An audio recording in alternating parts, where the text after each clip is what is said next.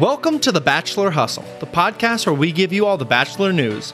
No spoilers. Slow week in Bachelor World, but that's about to change because the show comes back in less than a week. The bios of all the women that are going to be on Matt James's season of The Bachelor were released this week, so you should check those out if you're into that kind of thing.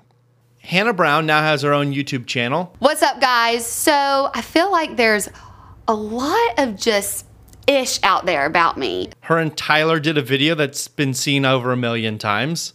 I guess we're going to talk about what really happened in quarantine. Her editor and her production team is just much more competent than Tyler's. Her stuff looks like broadcast television, and Tyler's looks like amateur night YouTube without without the charm of good YouTube. And her numbers show. She's been up for a week and she's got over 100,000 followers.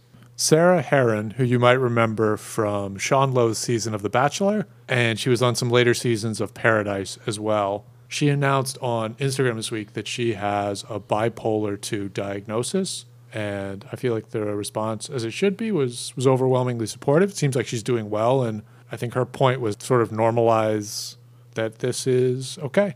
And uh, I could not agree more with Sarah Herron. So glad that she's doing well.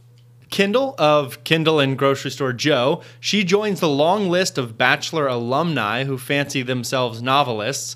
Uh, she will be producing a book called Just Curious, a notebook of questions. I'm sure that's going to be flying off the shelves. Our books the new tummy tea? It feels like a book is now just like the thing you have to have in Bachelor Nation. I think so. I think that's where you're shifting now. I want to go onto the show because I want to write a book.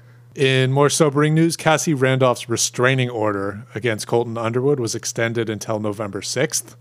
So we hope that that situation gets resolved amicably and safely for everyone involved. And in some quick Bachelor news, Bachelorette Krystal Nielson, who was with Goose, Chris Randone, they divorced. Well, she's moved on and she's found herself a new partner. Jade Roper is pregnant and she did a maternity shoot with Us Magazine. She's having her third baby with Tanner. Bachelor in Paradise's Caelynn and Dean, they're still together. They're on vacation in the Maldives. I mean, on the one hand, I really want to COVID shame them because I think it's inappropriate to just fly around the world to go on a vacation. But also, it looks like a really fun vacation. And lastly, Victoria F is moving to Montana. She announced it on her 27th birthday. I mean, she just better stay away from Phil Jackson because he's a national treasure. That's all. Madison Prewett, uh, when she isn't hanging out with her bestie Selena Gomez, was spotted with Michael Porter Jr. of the Denver Nuggets. And that wraps up this episode of Bachelor Hustle. But of course, we're going to leave you with the sound clip. Here is Hannah Brown talking about her unibrow in one of her YouTube videos. We'll talk to y'all next week. Stay safe, wear your masks, and vote. I had a unibrow in third grade, and I will never forget the day that this boy Dylan in my class pointed it out to me. And he was right. Like, I definitely had a unibrow.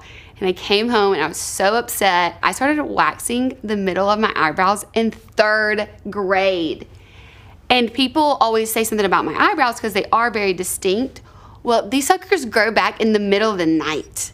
I'm telling you, if I went three days without, I would have a unibrow. I would have a complete unibrow.